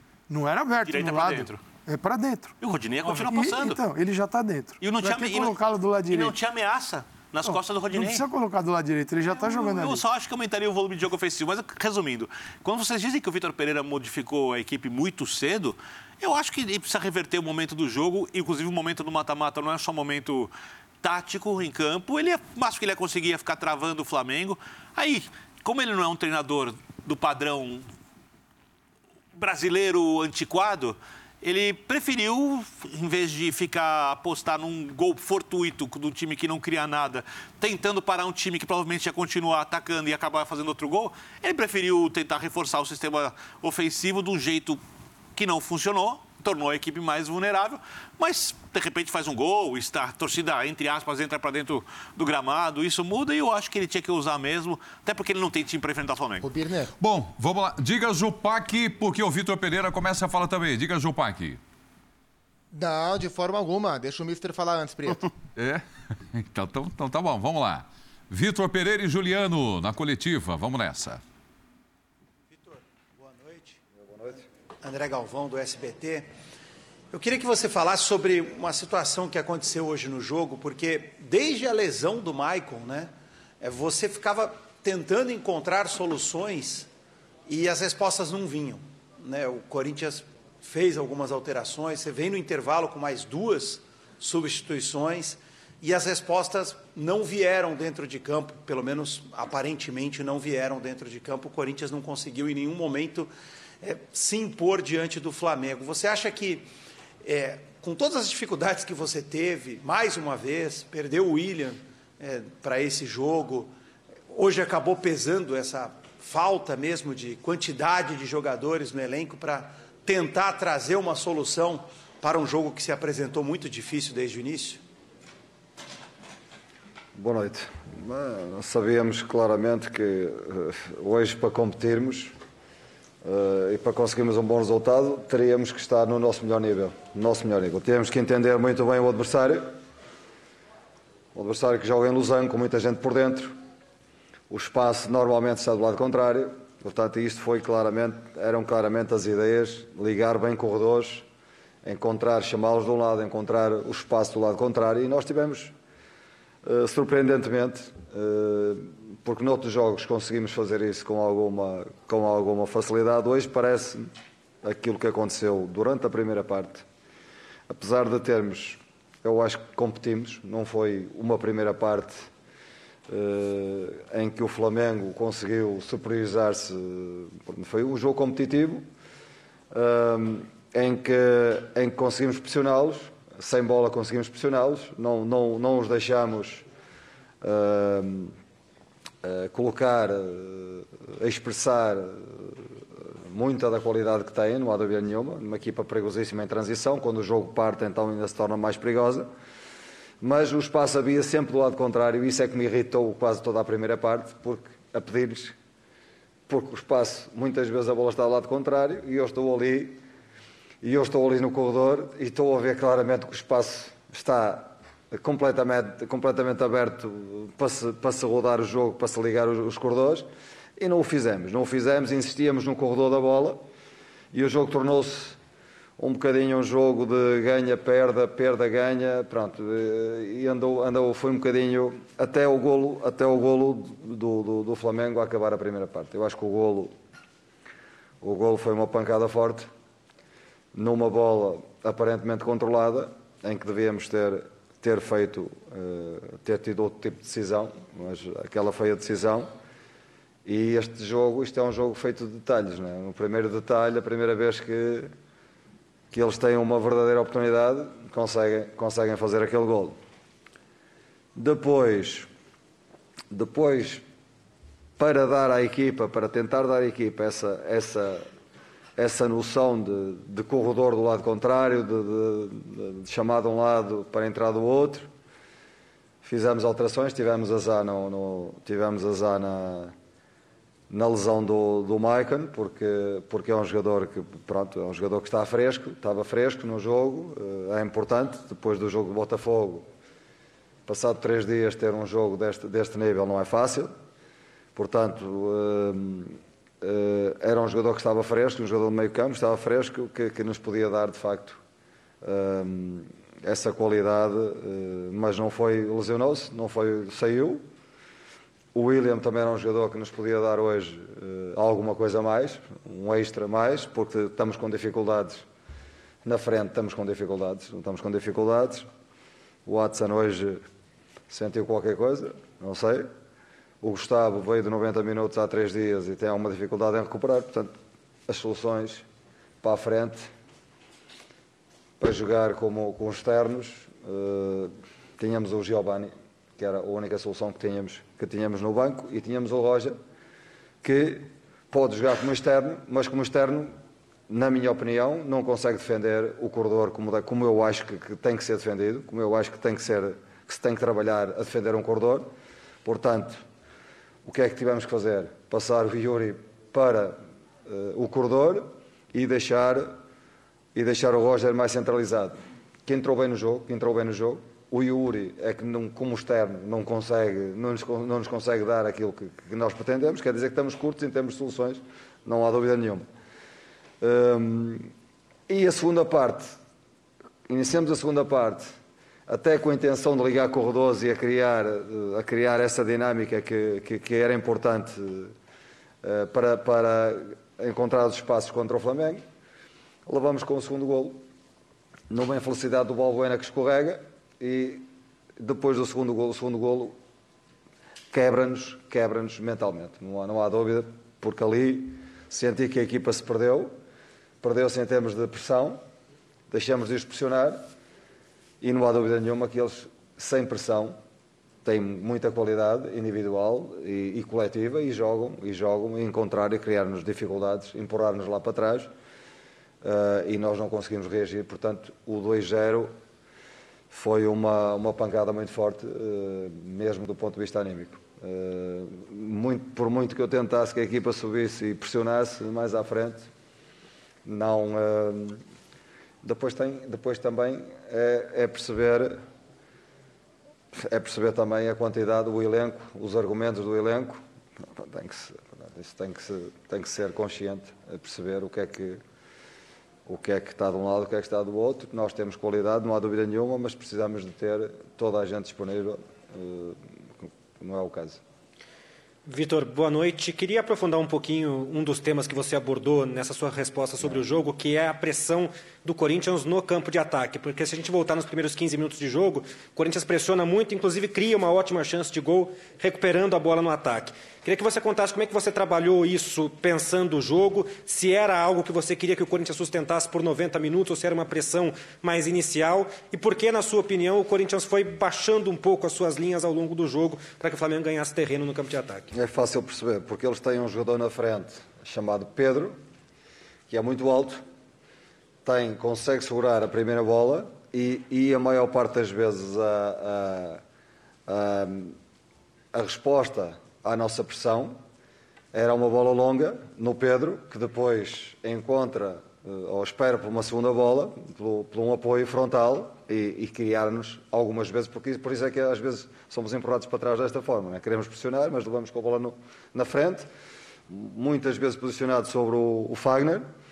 A diferença de altura é muito grande, o Fagner tentou, ganhou algumas vezes uh, a jogar o corpo, mas muitas vezes a resposta deles à nossa pressão mais alta e que nos levou a, a, a baixar um bocadinho foi esta, esta bola longa que entrou na frente e depois uma segunda bola com muita gente por dentro.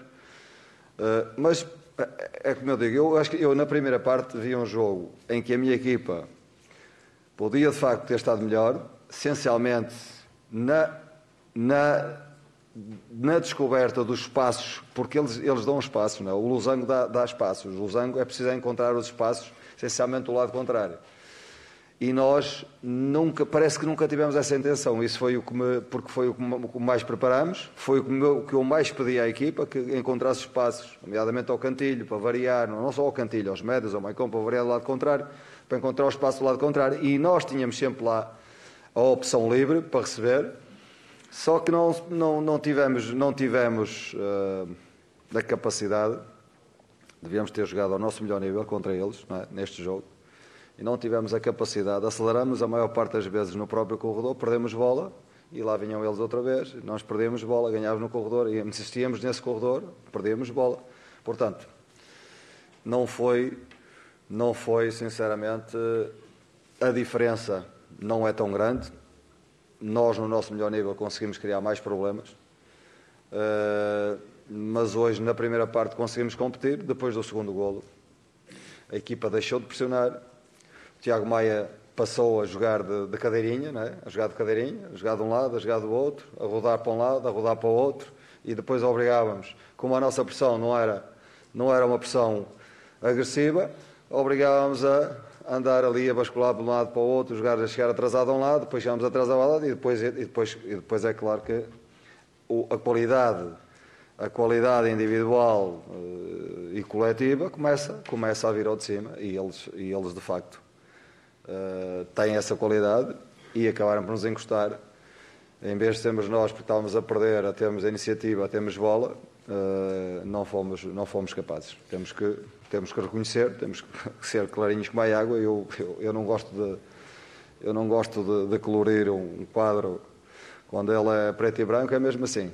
É preto e branco. Uh, pronto, hoje não foi...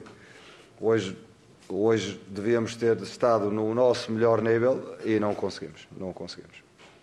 Juliano Vitor. Está aí o Vitor Pereira falando aqui do Linha de Passe. O bom do Vitor Pereira é que basta uma pergunta, né, na coletiva para ele, ele discorre aí tudo o que ele viu do jogo, do Corinthians, do adversário, do Flamengo e tudo mais. Ele não tem mais essa de, de ficar passando a mão, isso não, aqui. Não, tá, não, não. Ele não, vai não, lá e entrega vai, todo vai, mundo. Vai, é, vai fundo. Bom, o Zupac estava com a palavra quando gentilmente cedeu espaço aí para o... para o Vitor Pereira. Ô Zupac, para explorar um pouco do que disse o técnico do Corinthians, é... ele deixou claro que o time sentiu muito o primeiro gol do Arrascaeta, né? Inclusive a parte anímica. É... Como é que você percebeu tudo isso aí com a visão de todo o time e reação dos torcedores também, hein, Zupac? Eu concordo muito com a leitura do jogo do Vitor Pereira. Acho que ele foi muito feliz na leitura do jogo.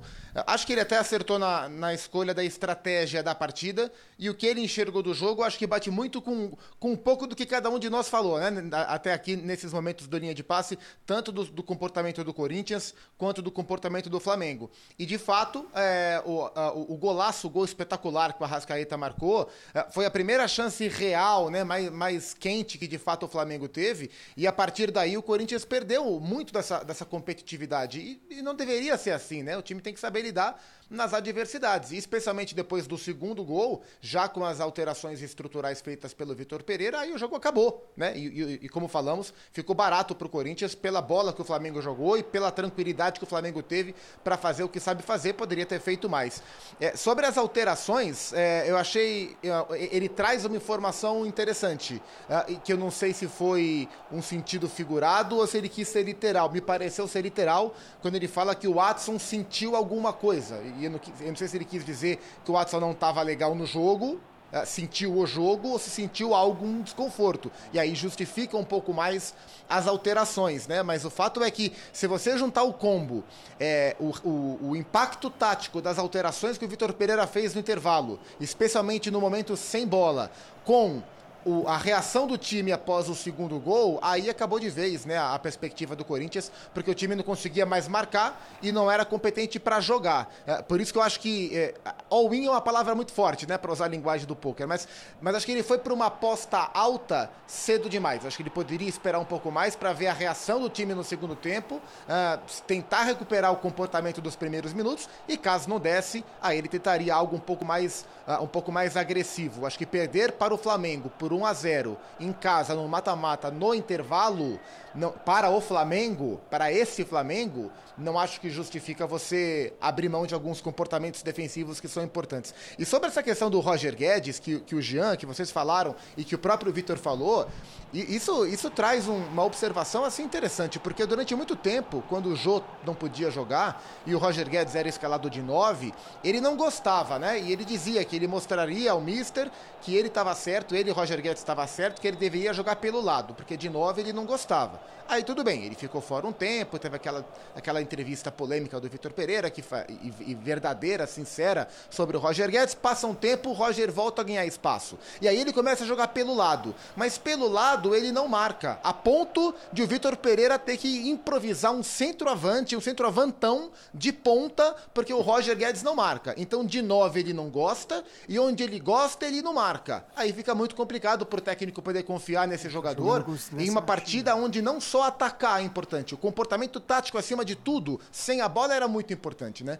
Então é, é, deslocar o Yuri Alberto para jogar de ponta, porque o Róger Guedes não é capaz de marcar, para mim é uma situação assim muito flagrante das deficiências é, de, de comportamento tático do Róger Guedes, que tecnicamente é bom jogador, mas está muito claro que o futebol de hoje não se faz só com, com, com um bom nível técnico. É, ele usa inclusive o termo, ele não consegue nos ajudar na marcação não do... Adianta. É, não adianta. Não adianta. É isso, não adianta. É, é, é, é, é, é, eu, eu escrevi aqui, né, ah, como quem diz. Ah, ele gostaria de ter o Róger pelo lado, é. mas não adianta. É, ele já desistiu. Em outras palavras, ele já desistiu. Eu até apostaria que, assim, se ele renovar o contrato com o Corinthians, e, e eu acho que para o Corinthians seria um grande negócio. A entrevista de hoje, acho que deixa isso ainda mais claro, né? Apesar do resultado, ele poderia ter sentado nessa coletiva e, e começado a falar dos milhões gastos pelo Flamengo, como tantos técnicos brasileiros sim, sim, em é outras eh, situações já fizeram, eh, dos desfalques. Ele poderia ter usado uma série de questões, de desculpas, poderia ter é. apelado pro, pro gol legal marcado pelo Flamengo. Poderia... Sem observar os problemas dele, isso, né? E não, ele só falou do jogo, ele só sim. falou do que o time dele não conseguiu fazer em relação àquilo que ele tinha pedido. Ele só deu é, explicações sobre as questões táticas da partida. Então, é um técnico Faltou que... Faltou uma explicação. Não, aí ele não... A cadeirinha. A cadeirinha que... É, mas acho que deu para entender, né? Ele me pareceu como algo, teve... tá muito à vontade. Joga ele lá, é, joga, joga volta, sentado na cadeirinha. Que era que o meio do Flamengo não tinha no primeiro tempo. É, é, que até, que... inclusive, alguém, o repórter ali, né, na, na, na transmissão do S B T...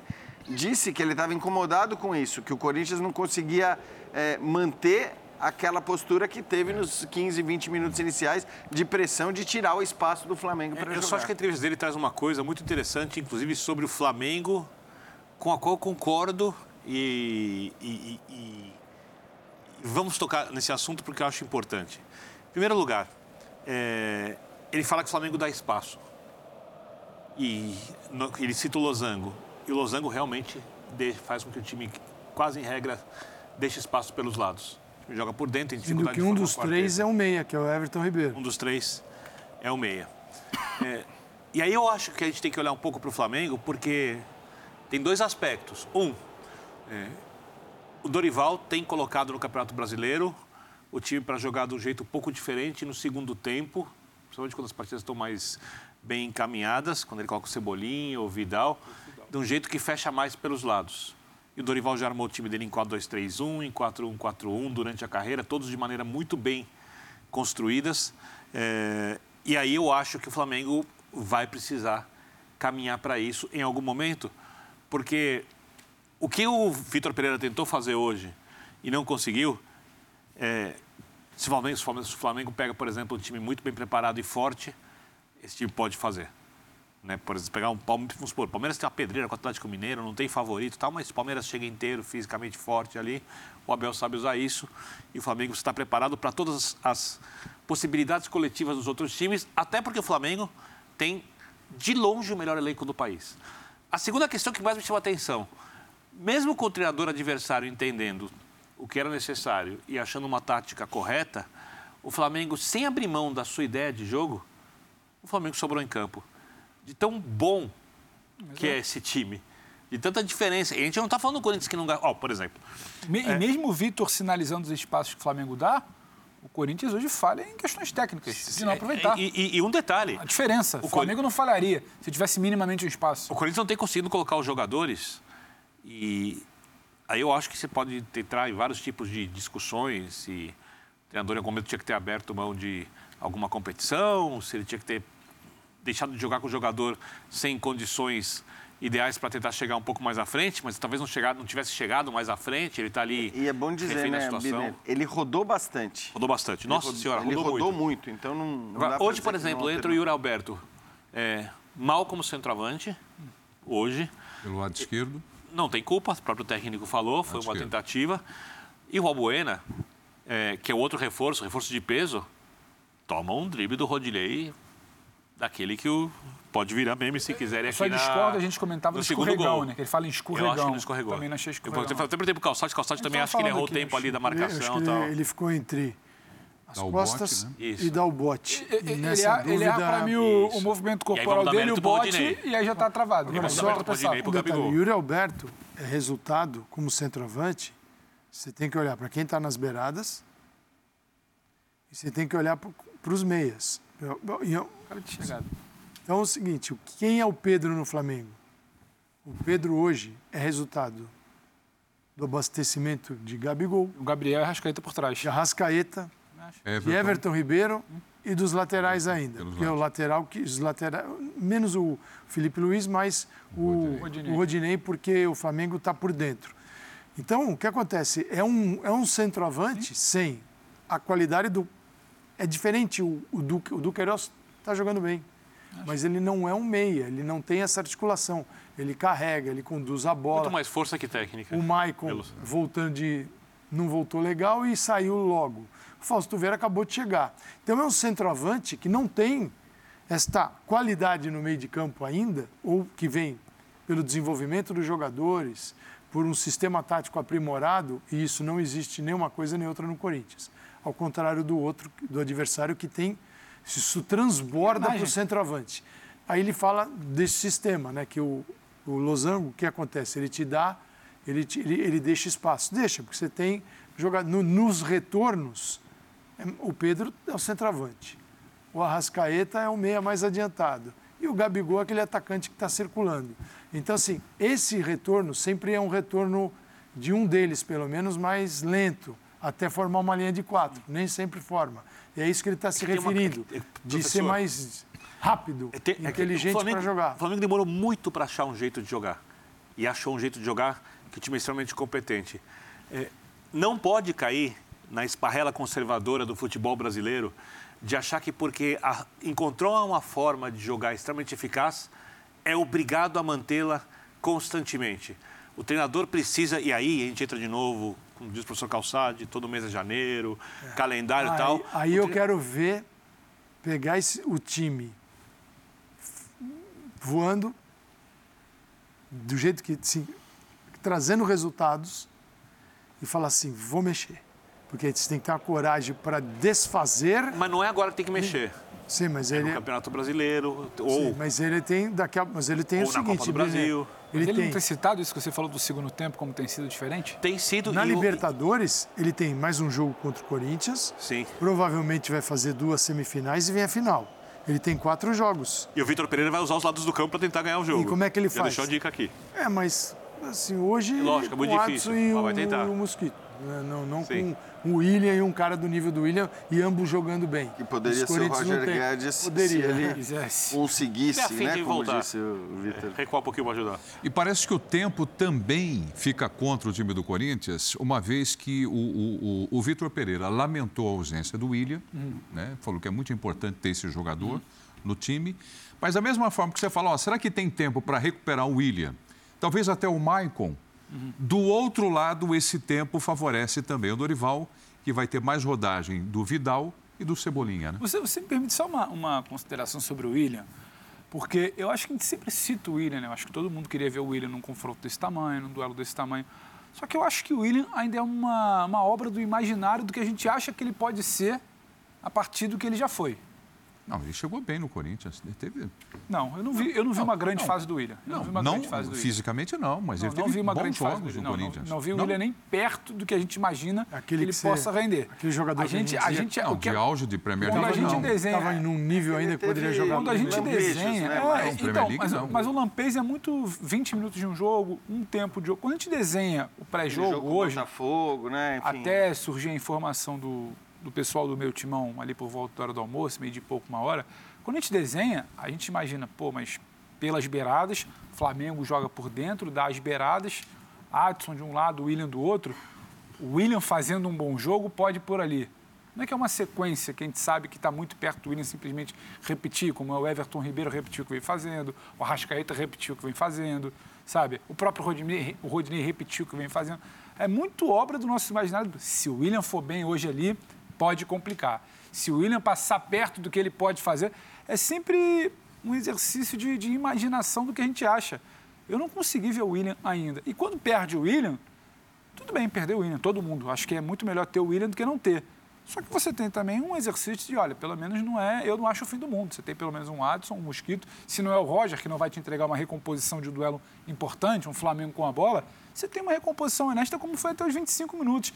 Então, eu acho que esse debate do Willian, ah, mas se o Willian voltar para o segundo jogo, o Willian pode fazer a diferença. É sempre o que pode ser. Será que agora vai? Será que vai? Não é exatamente o Willian que vem entregando com frequência. Ele hoje perdeu essa não, peça que vem não ajudando. É um jogador para retomar algo que ele já apresentou.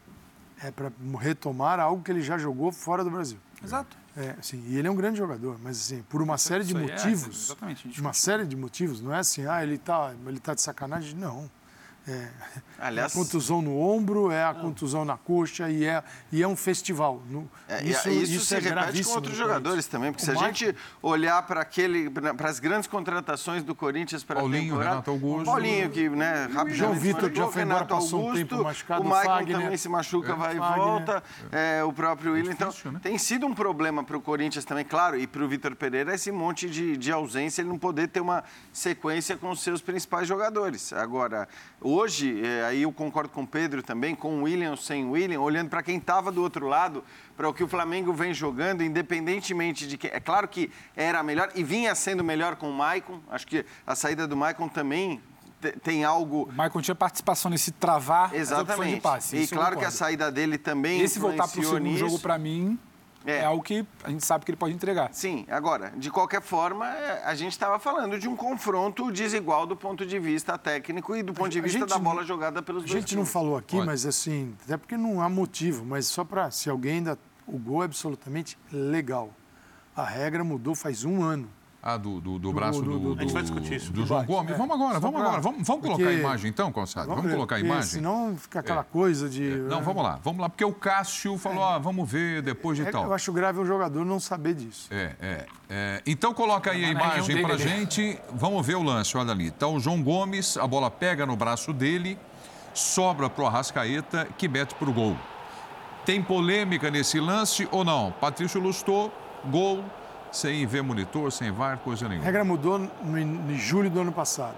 Dia primeiro de julho. Né? Então, o que acontece? Antes, qualquer braço, toque na bola, mesmo que involuntário, invalidava o lance na sequência, o gol. Pela regra antiga, teria que ser invalidado. Pela regra que já dura um ano no Brasil, em todo lugar, né? Óbvio, é o seguinte, se fosse o Arrascaeta tocar com o braço na bola... E, gol seria, e, e ele marcar o gol, o gol seria invalidado. Como é o companheiro e ainda é um toque, que é ele está com o braço colado. Colado ao corpo. Não, não tinham o que fazer ali. A bola bateria no corpo ainda, é, porque a bola vem é, de lado. Né? Exatamente. Ele então, até está no movimento de retirar o braço, é, né? É, o lance, assim, não tem nada o que reclamar e os jogadores que estão no campo precisam saber disso. Simon, o Simon até conversa com a gente na redação para trazer só a informação técnica de como eles consideram. Fala em toque acidental. não imprudência do João, como uhum. se estivesse ali com... Ah, mas qualquer toque no braço dentário, não. Exato. É um toque acidental de um movimento natural. Não é que ele estava com o braço aberto, o Zupac pontua, né? Parece que ele recolhe. Não é que ele estava com o braço aberto, bateu e qualquer toque na mão dentro da área uma pode. Bola não. espirrada que Há um toca toque na Arrascaeta. Considerado acidental, e dentro da explicação que é. o Calça é. já trouxe dessa regra de julho do ano passado, considera-se o gol legal por isso. Bom, o... então parece que não tem o que discutir aí, né? Não. Vamos lá para aquele lance, então, do Giovanni e o Léo Pereira. Vamos nessa. Foi pênalti, não foi pênalti. Olha aí, ó. Para dentro da área. Aqui, ó. Do lado esquerdo. O torcedor levanta os braços e tudo mais. Vem o Léo, parece que... tenta tirar um pouco da velocidade. Isso, isso, isso, isso não se enquadra nem no U T A, né? O pênalti brasileiro, isso não é nada. Nada. Nem, nem, nem no, no, no, no pênalti mais não marcável que se marca hoje, você marca esse pênalti, a não ser que o juiz cometeu um enorme erro, isso aí não é nada. Não foi nada para você? Nada. Jean? Nada. Ele parecia Jean Oddi mergulhando no Rio São Francisco. É, isso é maravilhoso. Sei lá, ó, vou mergulhar só. É, mergulha. Mergulha, pá. Foi meio de lado. O jogador espera o contato, o contato mal acontece, de leve, pra na mim, parte de cima, no, ele cai antes do contato. Ele, ele, ele salta, tem... ele salta, porque ele sabe que o, quando ele salta e o corpo está ali, sem os pés fincados no chão, na, na grama, ele vai receber um impacto, hum. para ver se o árbitro caía. Mas ele se atira, né? Não foi nada. Então não tem nada ali. O Zupac foi muito inteligente na é, jogada. Tem... Como é que foi a reação aí, Zupac, no campo? Foi, foi até de reclamação na hora, mas eu acho que mais pelo desespero do, do placar, né, de como o jogo já se mostrava, do que propriamente do lance. Por exemplo, no primeiro gol é, do Flamengo, todo, e eu estava numa região mais ou menos próxima da, de onde o, a bola bate no, no braço do João Gomes, todo mundo viu que a bola pegou no braço. E aí causou uma revolta muito grande, porque as pessoas imaginavam que pelo fato de ter pego no braço já seria falta, ou de que de fato ele teria feito um movimento é, de, de ampliação de espaço. Então, o primeiro gol gerou uma revolta muito grande no setor onde eu estava na hora, é, mas aí foi só ver a, a, a, a repetição. Ah, e até foi engraçado que tinha alguns torcedores próximos onde estávamos, eu, Marcela Rafael e Willian Tavares assistindo o jogo, e aí começaram a perguntar, e aí, foi pênalti, foi pênalti? Aí eu olhei, né, demorei, demorei pra achar a repetição, olhei e falei, olha, isso aqui não é o pênalti. Ó, oh, seu careca, você tá torcendo pro Flamengo? Careca não, careca. Pegou na mão. Que história é essa? Não, pegou na mão. Pois é, bullying. Pegou na mão. Mas não foi pênalti, é. É, não foi falta. E o, e o segundo lance, evidentemente, não, não foi pênalti. E o curioso é que, e eu até acho que isso passou na cabeça do Giovanni, o Giovanni sofre um pênalti no Mineirão contra o Atlético, do Júnior Alonso, um pênalti muito importante para o Corinthians virar o jogo. E acho que inconscientemente ele, ele buscou o mesmo expediente, dessa vez sem sofrer o pênalti. Por isso ele cai e o pênalti foi corretamente ignorado pelo Patrício Lustô. Partidaça tá. do Léo Pereira, tá? Vamos... Só para ressaltar. Partidaça. É, é. Primeiro tempo é. irretocável, inclusive em alguns lances individuais que ele foi submetido ali, antecipações, deixa... e aqui muito inteligente nessa jogada. Deixa eu só continuar com os lances polêmicos aí, porque senão você... Daqui a pouco a gente fala só do Volta para o Léo Pereira. Pode da ser? Linha, da linha todinha de, de zaga do Flamengo. Vamos... Tá bom, vamos lá. O Rodinei e Piton foi cartão amarelo. Era para ser cartão vermelho, aquela mão no rosto, a disputa de bola ali, olha. Nós vamos ter uma imagem mais aproximada. Isso é um lance para amarelo. Para amarelo mesmo? Cuidado. Isso é um cotovelo com alavanca. É, o outro vai dar para ver melhor, outro, outro ano. Vermelho. Tô, tô com o Calçade, que foi lance para amarelo. Aliás, você já vou adiantar, a arbitragem é irretocável, tá? E ele estava muito, muito bem colocado na área, naquele lance de Giovanni. Agora ele, a arbitragem passa sem ser lembrada. Bom. Amarelo, Pedro? Amarelo, amarelo. Amarelo, amarelo para mim, e além, e além do árbitro, ele não estava tão perto, mas o bandeirinha estava muito de frente, ali não tinha... Tem uma disputa, tem uma disputa, acho que tem a mão do Rodinei, mas é diferente da agressão, da carga, do que a gente já costuma ver por aí. Vários giros no gramado, tá. Inclusive, depois. Agora, ah, vamos, vamos com o Vidal? Não sei o que seria no brasileiro isso aí. Esse Vidal, aí, Vidal. Esse aí, o nosso Giovanni, ao vivo, ao vivo. Vidal, Neoquímica Arena, vamos lá. Vidal, tudo bem? O que te pareceu voltar a Libertadores, disputar depois de quinze anos, se não me engano? Qual foi a sensação? Sim, não, foi espectacular. De verdad que pasaron muchos años para volver a jugar a Sudamérica, la Libertadores, eh, muy parecida a lo que es la Champions, un estadio espectacular, la hinchada también, así que nada, feliz, feliz. Y qué mejor que ganar de visita un partido clave. dois a zero contra o Corinthians, qual a vantagem que o Flamengo leva para o Maracanã? muitos falando que o Flamengo já está com a vaga classificação na mão para a semifinal. Dorival disse que não. O que, que você acha? Claro, quando um equipo juega assim como lo hizo hoy Flamengo, claramente é muito difícil ganarle, pero el fútbol tiene tiene muchas oportunidades a todos los equipos, así que no hay que confiarse. Si jugamos como lo hicimos hoy, claramente pasaremos, pero todavía quedan noventa minutos. Ô Vidal, você comentou, né, que tem um sonho de criança de ganhar uma Libertadores, né? Eu acho que toda criança que sim, nasce aqui sim. na América do Sul tem esse sonho. E depois de jogar um primeiro jogo de Libertadores, tão bem como o Flamengo jogou, você acredita que esse sonho está mais perto?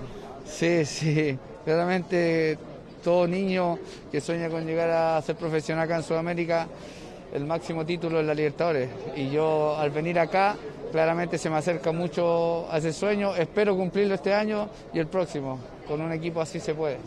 E esse time do Flamengo, com a bola que está jogando, onde que você coloca, por exemplo, você é um cara que jogava nos melhores times da Europa. Esse time do Flamengo é um time que dá para comparar com os grandes times sí, da Europa? Sí. Eu creo que com o nível que há acá de jogadores, com a hinchada, eh, claramente se estivesse em Champions pelearia com todos os equipos. De verdade que tem muito talento este equipo. Obrigado. Daí o Arturo Vidal, depois de muito tempo disputando mais uma Comebol, Libertadores da América, era Colo-Colo, né? Quando estava começando, depois foi fazer sucesso lá na Europa, passando, começando pelo Bayer Leverkusen na Alemanha, e aí uma carreira que a gente acompanhou de perto. Zupac, vou me despedir de você agora na Neoquímica Arena. Grande abraço, Zupac. Careca não, hein? Valeu, Prieto. Um grande abraço. Uma... Careca assim com orgulho. Um grande abraço a todos. Um bom fim de programa. E só para trazer informações importantes é, sobre o jogo da volta para o Corinthians, é, o Renato Augusto já está fazendo treinos totais com, com o grupo. Então, não tem limitação de treino. Pode ser uma novidade, né, se continuar essa evolução para o jogo da volta. E o caso do Willian é uma tendinite na coxa direita, a lesão muscular que o tirou do jogo de hoje. Bom fim de programa, uma ótima noite a todos e até a próxima. Legal, obrigado, Gustavo Zupac. Nós vamos para o intervalo. A hora que o Zupac falou assim, olha, o Renato Augusto pode ter condições de jogar a próxima partida no Maracanã. Eu olhei para um lado, para o outro aqui na mesa, fizeram assim, ó. Jogando, vai ter que jogar é porque, contra o Avaí. Vamos para o intervalo é. e voltaremos no assunto já já. Até mais, pessoal. Contra o Avaí um pouquinho, para ver se joga na semana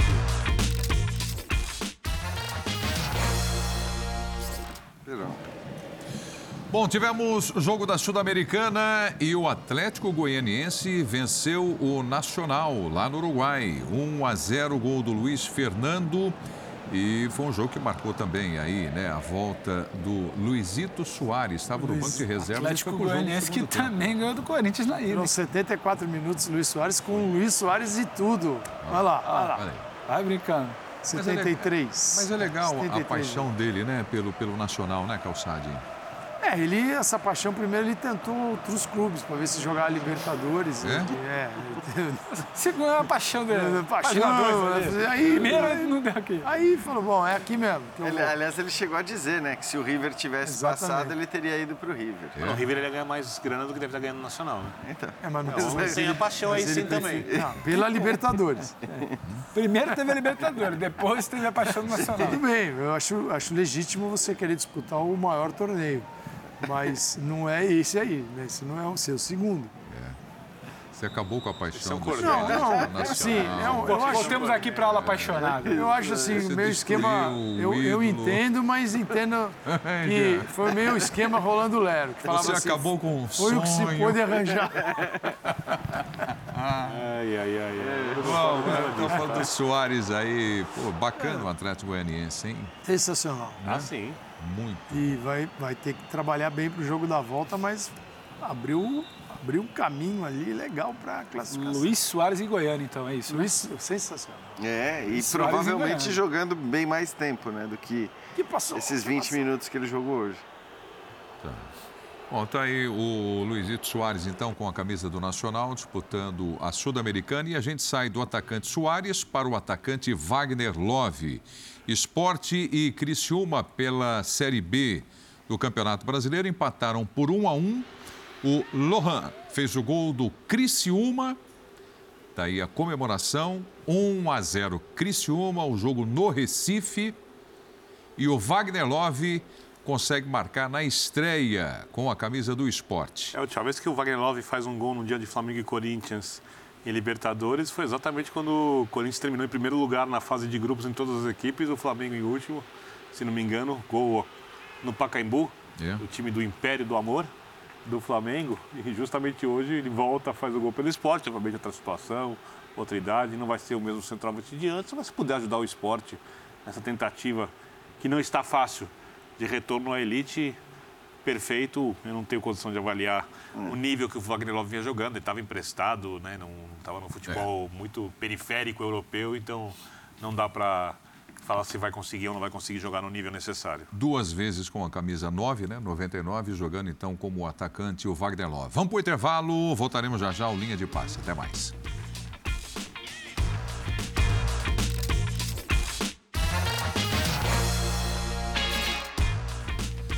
Estamos de volta, pessoal. Muito obrigado pela sua companhia. Nesta quarta-feira tem a cobertura total também do jogo Atlético e Palmeiras. Já está na tela aí. Um abraço, Pedro. Abraço, Preto. Valeu, Calçade. E amanhã ferve também. Ferve. Amanhã. Ferve. Vamos, vamos para cima, né, Jean? Bora. Bora. Um grande abraço. Bom descanso. E aí, Birner? Valeu. Mais tarde, Bom. jogo aqui exclusivo nos canais... Toda a programação Disney. Nossa também muito voltada. Baseada nisso, depois do Linha de Passe. Inclusive na sequência, o Sport exclusivo, rivalidade do ano passado. E paz. É, e... tudo mais. A coisa vai ferver. E, e, e até lá, saúde e paz a todos. Ah, vamos embora, amigo. Ele tá estendendo cada vez mais. Parece que alguém tava falando pra ele dar mais uma. Grande momento do futebol, vamos viver. Você se estendendo.